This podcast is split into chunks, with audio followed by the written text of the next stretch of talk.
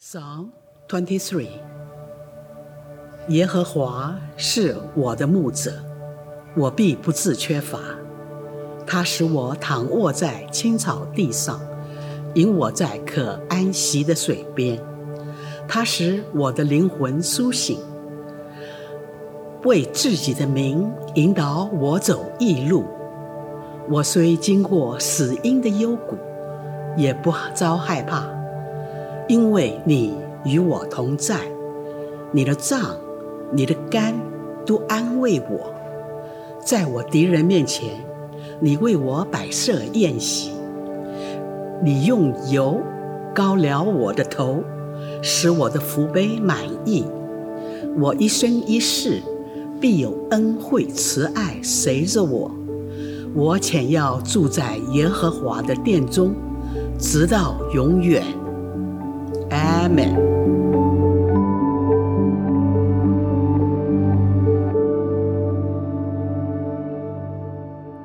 Well, hey, everybody. Thank you for joining us today. In the midst of still being online, we have several of what we're calling limited strategic gatherings for our church.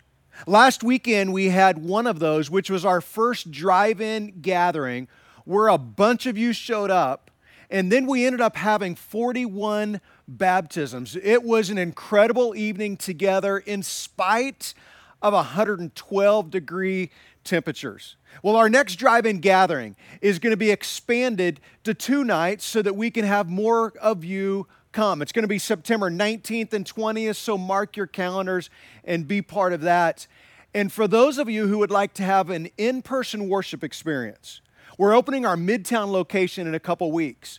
This is an RSVP only service because we're very limited in the number of people we can have in the room. But we'll have live worship and the same message that you're getting at home. Well, it, it was several years ago. My family went to Hawaii for vacation and we hiked the Napali coast together. The Napali coast is one of the most difficult and challenging hikes on the islands. Because of the rains, we could only go a few miles in before the trail turned into this rushing river that was too dangerous to cross. There were portions of the trail that were so narrow and treacherous that you had to watch every step you took so that you wouldn't fall off the mountain. But at the very end of that trail, you finally get to a secluded beach where the water is crystal clear and nobody else is there. But there's only one way to get there it's through the valleys and rivers that scare most people away. We're walking through the 23rd Psalm in this series that we're calling Lack Nothing.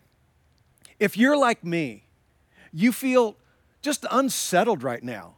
You can't even quite put your finger on it, but everything just feels off. I'm part of a Zoom call with, with other pastors every other week. And these guys lead churches ranging from 5,000 to 35,000 people. We started this Zoom call when, when the shutdown happened so that we could learn from each other and share ideas on how to navigate this season. And a couple weeks ago, there were 17 guys on the call. And one of the pastors asked the others, How many of you feel the most discouraged you've ever felt in ministry? And 15 of the 17 hands were raised in the air. My guess is that in your circles, the number would be pretty similar. Here's what David writes in Psalm 23 He says, The Lord is my shepherd, I lack nothing. He makes me lie down in green pastures. He leads me beside quiet waters. He refreshes my soul. He guides me along the right paths for His name's sake. Even though I walk through the darkest valley, I will fear no evil, for you are with me. Your rod and your staff, they comfort me. The section that we're looking at today is the exclamation point, if you will, on the 23rd Psalm. Usually we think of the climax coming at the end of the story. But in Psalm 23, the beginning and the end of the psalm point right to this verse that we're looking at today. Here's what I love about the Bible The Bible never tries to lie to us. It never paints a picture of reality that is inconsistent with our experience. We come off some really powerful truths about the provision of God in Psalm 23, the care of God, the path that God leads us down. And then it takes a turn. And here's what David writes He says, Even though I walk through the darkest valley, it's assumed that you and I are going to walk through the dark valley. It might be an illness, it might be a divorce or financial crisis, it might be a death of someone that you love. This is the dark night of the soul. The season of life that is so difficult that you just feel hopeless. This is that kind of, where are you, God moment. This verse is literally translated like this the valley of the deepest darkness. Maybe that's how you feel. One of the things that I love about David and the Psalms is he gets brutally honest with God about his emotions. He doesn't try to sugarcoat them. He says things like, Where are you, God? Will you forsake me forever? How long do I have to wait? When are you going to destroy my enemies? It's one of the reasons why we can relate to David. What this passage teaches us is ultimately you and I will find ourselves in the valley of the deepest darkness. Now, the shepherds, the shepherds would take their sheep from, from one place to another to find green pastures, which means they would often come to a dangerous part of the journey. There is an actual valley of the shadow of death in Israel. And every shepherd knows about it. It's, it's this narrow path on a mountain range that has jagged rocks, and the path, it's incredibly steep as you go downward. This valley, it's about five miles long. And in some places, the path is so narrow that the sheep can hardly turn around in case they face danger. Here's the thing about the Dark Valley it's a section of the trail that cannot be avoided. There's no bypass road, there's no detour ahead. The only way forward is through the valley. However, David does not say, well, this valley is where the trail ends. You better get used to it. This is just the way it's going to be from here on out. Rather, it's a part of the valley that we all pass through at some point, but the journey does not end there. Some people who go through loss allow themselves to get trapped in the dark valley. They cannot move forward and they are convinced that God has abandoned them. So let me just stop here for just a second because this is where some of you are today.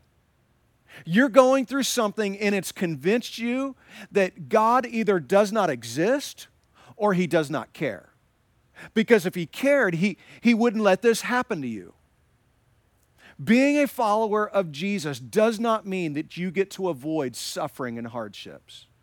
It means that He is with you in the midst of the suffering and hardships.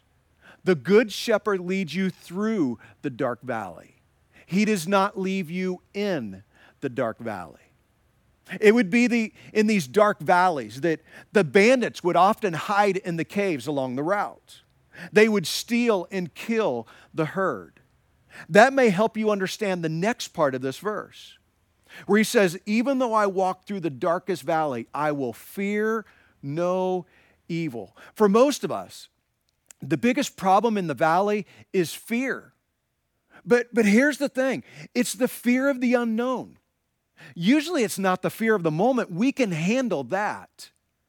It's the fear of the unknown that cripples us. It's all of the what ifs that just seem to overwhelm us. There's two things that help us to navigate the valley that are found in this passage right here. And here's the first one I will fear no evil, for you are with me. This doesn't mean that you enjoy the valley, it's not what it says. But we don't have to be afraid of the valley either. We might be anxious, but we're not going to live in fear. And here's the reason it's right here. For you are with me. You are with me. And this takes us back to John 10. In John chapter 10, Jesus says those other shepherds, those other leaders, they will abandon us. When the wolves come, they run, they leave us. But Jesus, the Good Shepherd, he will not leave us. So the promise here is not a life without pain. It is that in our pain, regardless of what that pain is, he will be with us, which means that if this feels like the darkest moment of your life, you've not been forgotten. Uh, you need to hear this. He is with you in this valley, in this shadow of death. He is beside you. He has not left you. All the other shepherds, they will abandon us. Think about the other shepherds we tend to follow. Think about these things that we tell ourselves that, that, that we begin to follow these other shepherds. We tell ourselves, well, just having more money will finally satisfy my soul. And this becomes the shepherd that we start to listen to and that we start to follow.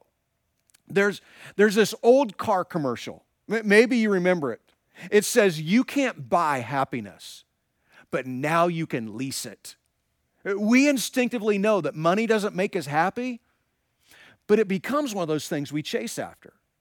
It's like the verse in Proverbs that says that when you pursue riches, that it will sprout wings and fly away like an eagle.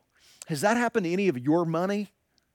Or, or maybe the shepherd that you find yourself following these days is the shepherd of physical health. However, there's not enough spinach and blueberries. There's not enough yoga and workout strategies that can save you from the day of trouble.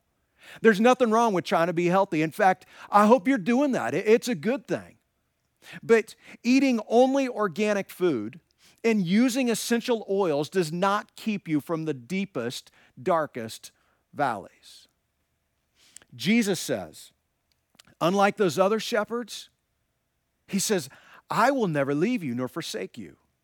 In the darkest valleys, there, there's a couple of guarantees. First, that he will be with you. And then here's the second one He says, Your rod and your staff, they comfort me. They comfort me. Uh, let me explain the difference between the rod and the staff. Now, the rod was, was like this small club that the shepherd would use to defend the sheep from wild animals and thieves. And, and the rod, it would be about two and a half feet long, and it was usually made out of a small tree trunk where it joined the roots. And what the, what the shepherd would do is he would, he would pull this tree out of the ground and then he would carve the roots until it made this rounded head at the end of the rod. And the shepherd would, would use it to fight off a predator that, that he had. And he also learned how to throw it with amazing accuracy and speed. Can you imagine getting hit in the head with that kind of club? That's the rod that David talks about. Now, the staff is completely different. You know what a shepherd's staff looks like. It's a long, skinny stick with a hook on the end. And it was about five feet long. And the shepherd would use it to navigate the sheep through difficult terrain. If the sheep fell into the water, then the, the shepherd could fetch him out. Or if he got tangled in bushes or thorns, he could free him. The shepherd's staff is not for defending the flock from some predator, but for caring for the sheep as he leads them daily. This is the picture of the Good Shepherd that Jesus is going to fight for us while guiding us through difficult terrain. That he is going to protect us and gently assist us in our daily struggles. Unfortunately, we have to go through the difficult seasons to grow. I wish this weren't the case. I wish it were through all of the fun seasons and all of the good seasons that we grow. But it is those difficult seasons that shape us if we will let the, the shepherd lead us. One of the most difficult seasons of my life happened when, when we moved into not this building, but our original building about 15 years ago. I ultimately, at the end of all of this, it was just a dark period of my life. And, and I ultimately went to a week long counseling center for pastors. It was a place called Blessing Ranch. And it was a painful time of self discovery. But it was that season that God shaped my character perhaps more than any other season of my life. You probably found the same thing in yours. We're in the middle of our 21 days prayer. We do this every year, but if there's ever a time for us to come together and pray, it's now. It's right now.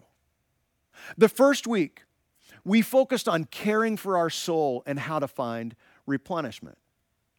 Then last week, we looked at the character of God and why you can trust Him with your life. This coming week is all about what God does in us when we serve and pray for others. School starts tomorrow. I mean, this is a school season that is starting unlike any other school season in history. And so we're going to spend some time this week praying for our students and parents, for our teachers. We're going to pray for frontliners and first responders this week. And we'd like to pray for you as well. Maybe you have something that you're going through, and it feels like that deepest, darkest valley. We would love to pray for you. If you just head right here to the crossinglv.com slash prayer, you can submit a prayer request and you can see other requests that you can pray for. Maybe one of the things that would be most powerful for you is for you to engage praying for other people who are struggling. The promise of the Christian life is not that you won't go through the darkest valleys, you will. The promise is that you don't need to fear them because of this. He is with you and He will comfort you. That's the promise that Jesus is with you and He will comfort you. He will fight for you. He will guide you along. So the question is are you turning towards Jesus to find comfort or are you running to something else? Are you running to alcohol? Are you running to pornography? Are you running to other relationships? I'm not a stranger to loss and betrayal.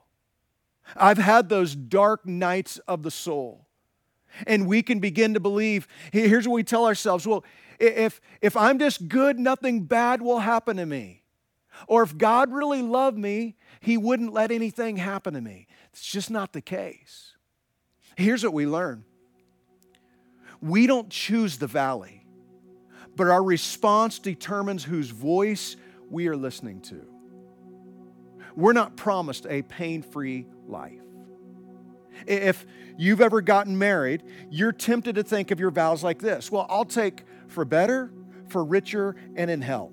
I think I'll skip that in worse, for poorer, and sickness. We don't get to choose the valley, but we do get to choose our response. And the way that you respond is an indicator of who you're listening to and who you're following.